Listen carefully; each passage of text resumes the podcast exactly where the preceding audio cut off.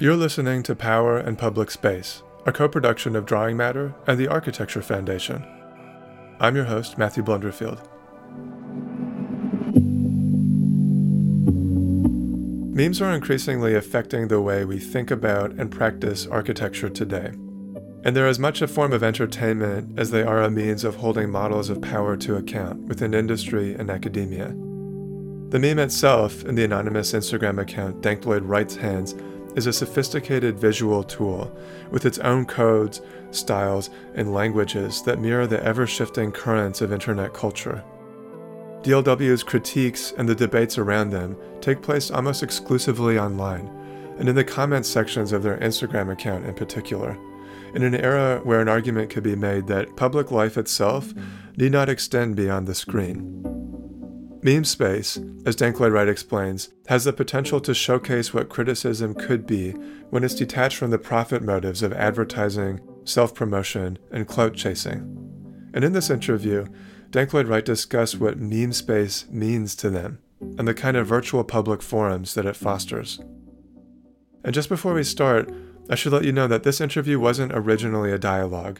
Because Dank Lloyd Wright are made up of many anonymous contributors, we decided I'd share my list of questions for the group to consider and answer individually in writing. Basically, I sent a Google Doc of questions to the admin email, and then a few months later received a series of answers in different fonts, which I then fed into an AI voice automation program using different voices to represent the variety of respondents.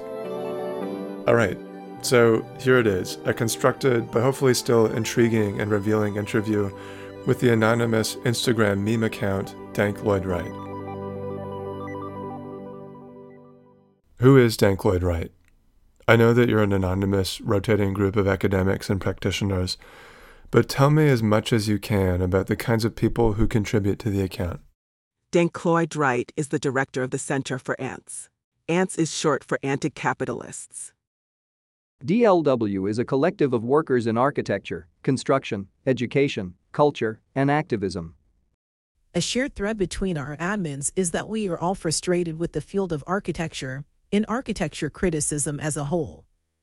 This is because systemic critiques are not being made often enough, and most widely consumed criticism remains formal in nature. Additionally, ongoing discourse is proliferated in serious academic language and doesn't incorporate comedy, which is something that has helped us engage a wider segment of the population. Listeners might not be familiar with the reference your account makes to dank memes, so could you just explain what is a dank meme? Huh? Well, if you have to ask. A dank meme is a term for a picture with text on it that resonates with an audience who shares it and accelerates its absorption into popular culture. A dank meme is one that accepts its inherent futility as a point of strength. Ideally, it should not be trying to do anything. At most, it can try to undo. Not all of our posts are dank memes, but overall, the vibe is dank.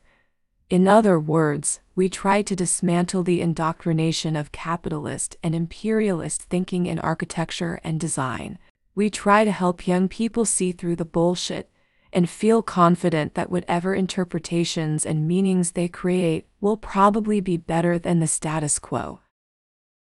For the benefit of listeners who might not be familiar with Dank Lloyd Wright, I just wanted to give a sense of the kind of memes we might scroll through on your account.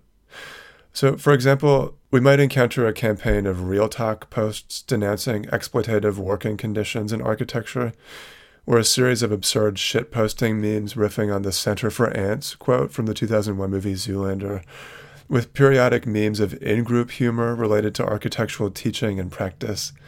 Your feed also features periodic endorsements for actions like architectural worker unionization and sleeping 8 to 10 hours a night.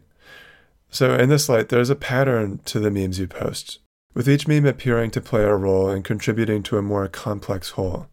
Can you talk about how you see your memes working together as a system and to what end? Our memes work together only in the sense that there's no curation and no internal censorship of each other's posts, except in the rare case when a meme crosses the line and becomes problematic. We believe humor, silliness, crudeness, extreme localism, and non sequiturs belong in architecture discourse and that the field is way too serious about itself, given the trivial nature of most of its positions. We firmly oppose the self serious facade of institutions and the dogmatic tunnel vision that allows discussions of architecture to forget that people are normal human beings. There is no pattern to DLW posts.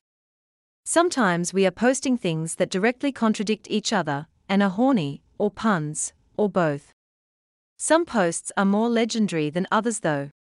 There are some bangers we keep laughing about. Instead of trying to see a pattern in the chaos, maybe it's worth framing all 10,000 plus DLW memes as a single, nonlinear essay in which each meme is a single sentence. That's an interesting thought exercise. If you conceive our content this way, as a single work versus a series of scattered themes, what would the essay's message be?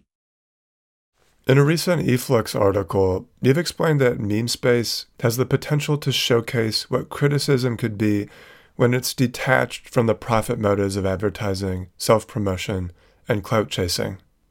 Can you talk more about what meme space means to you and the kind of virtual public spaces and forums that it fosters? We've had intense interactions and debates with our followers and commenters. Sometimes our memes are intentionally sensational or confrontational, simply because we want to spark reactions and hear people's opinions. Something we have noticed is that there is an enormous population of young practitioners and students across the world who have no interest or need to legitimize the insular discourses of American or European architecture cultural institutions. They remind us that many of the critiques of labor, compensation, and equal access are skewed towards Western economic expectations that are still far beyond the wages or conditions offered in India, Mexico, Poland, etc. Meme space means people can provoke debate or respond to our posts regardless of stature, reputation, location, age, etc. One of the biggest problems with mainstream architectural criticism is how it often requires a platform that maintains self serving editorial privileges. This leads to a situation where criticism suffers because people want to maintain access. At times, this results in disillusionment among young people because those in power are thoroughly removed from accountability. We aim to provide a direction for this disillusionment so that instead of burning out, young architects move towards transformation. So many of us have been at the edge of quitting the profession, and some have. We hope for a future in which architecture is no longer a submissive tool for the accumulation of capital. Meme space, anonymity, and our public forum offer a chaotic force that, when wielded towards our collective liberation, can push on that pressure point of change so that the critical mass flows towards change and avoids reinforcing systems of exploitation. Elsewhere, you've described Dank Lloyd Wright as a digital exercise in architecture without architects.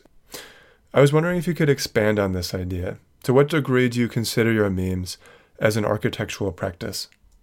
Our memes are architectural practice in as much as they engage with forms of discourse, theory, and critique.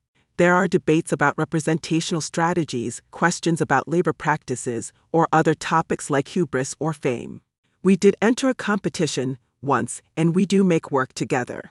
What is interesting and contentious about the term architecture without architects is not that it is architecture without architects, but that the institution of architecture hasn't been able to affix a single author to the work. In that sense, architecture without architects is perhaps architecture with many architects, or architecture with architects you don't know. The term is problematic, but for us it establishes that this is a collective enterprise. You know, Architecture Without Architects was an Orientalist and kinda racist show at MoMA with a catalogue, right? We're all just bugs sitting in bed putting letters over images. I don't really know what to tell you. Sometimes I'm posting from the front storage unit of a Lamborghini. Other times I'm posting from underneath a raised floor with a UL 105 construction, with one additional layer of 5 8 type X gypsum by contractor. Do you think of your memes as architectural representations? For example, I can imagine historians looking back on this kind of work as a novel form of avant garde architectural drawing. They are not drawings. They are memes. All architectural representation is propaganda. However, our memes aren't depicting an ideal form to be developed in other media. They don't represent anything. They are just posts. sometimes shitposts. They definitely function as architectural criticism, avant garde or not. It's tempting to situate DLW in some sort of lineage, but the point of the page is to reject any self serving canon and to exist outside of it as best we can. Lineage fetishization is a massive obstacle for architecture in how it restricts exploration, conservatizes work, and promotes self promotional practice instead of liberatory practice. DLW is really the pushing and prodding of public facing institutions or individuals who are susceptible to our influence. But as for solutions proposals, DLW can only propagandize. Isn't it weird that we look at any historical architectural drawings at all? Like, what were they trying to tell us? It's cool how the Gothic cathedrals were built over hundreds of years by generations of people who couldn't read and were drunk most of the time. No wonder they carved gargoyles, you know? Like, what does that do to your head? Do you think they were trying to tell us something? You've explained that one hurdle for memes is navigating the dilemma of the trickster folk hero. And that in every mythology, we see that the trickster was leading us to a new world, but only in hindsight. As you've explained, memes can operate similarly, and I wondered if you could tell me about this new world that your memes are pointing to. Memes could be dismissed as just a side project for frustrations that have no real impact. That might be true, but all of our side projects combine into a big one. As Antonio Gramsci wrote, the old world is dying, the new world is yet to be born, now is the time of monsters. Now is also the time of memes. Perhaps memes are the monsters. Or are memes the tools with which we fight the monsters? It will be hard to know in retrospect, and even harder to tell now. You'd best start believing in meme worlds, because we're all living in one now. One of my favorite meme templates is of a soldier from the video game Halo. Standing on a mountain overlooking a dystopian, troubled cityscape. The base text starts with, The year is 2030, and ends with, This is my story. In between these phrases, one is free to insert whatever future they want to see. This is a nice meme template because it forces you to think about that future without any parameters. If anything, there's real value in talking about the different worlds that are possible. This is something that Mark Fisher addresses in Capitalist Realism specifically about how capitalism robs us of the ability to think about alternative futures that deviate from the present because we're constantly being told that there is simply no alternative, quoting Margaret Thatcher. Thankfully, capitalist realism's hegemony is finally starting to be threatened and challenged. In post capitalist realism, Memes are almost like the sounds that baby chicks make after they've just pierced their eggs with their beaks from the inside, breathing in light and air for the first time in their lives.